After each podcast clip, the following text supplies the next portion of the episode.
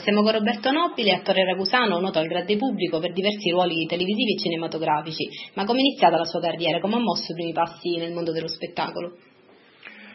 Ero a Milano e insegnavo, facevo il supplente e a un certo punto dovevo firmare un documento che diventavo di ruolo. E allora mi sono detto, ma è questo che voglio fare nella vita?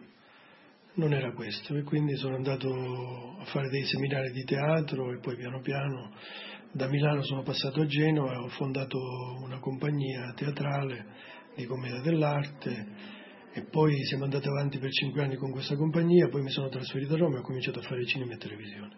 Qual è il ruolo che ha interpretato che le è rimasto più nel cuore e quale attore o regista l'ha maggiormente colpita sul piano professionale umano?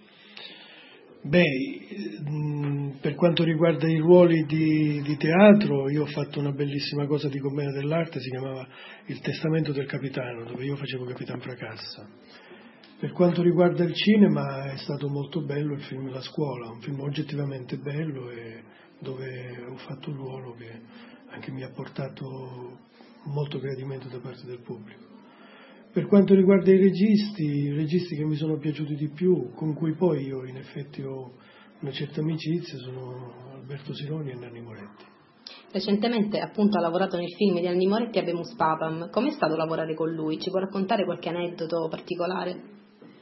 Beh, lui è molto esigente, è molto intenso, molto rigoroso, però questo è positivo, nel senso che spinge tutti gli attori, anche il personale tecnico a dare il meglio, perché si vede che lui dà il meglio di se stesso. Poi come aneddoto il fatto è che noi abbiamo lavorato a Villa Farnese, a Palazzo Farnese, il palazzo dell'ambasciata francese, per un mese.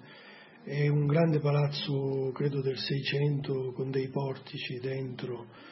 E, e quindi ci capitava a noi, vestiti da cardinali, di passeggiare sotto questi portici, sia gli attori che le figurazioni. E siccome le figurazioni erano spesso delle persone di grande spessore umano, di grande esperienza umana, e di tutto il mondo, quindi sembrava un'accademia rinascimentale con delle conversazioni amabilissime su argomenti di cultura, di letteratura, di politica e questo ne ho un bellissimo ricordo.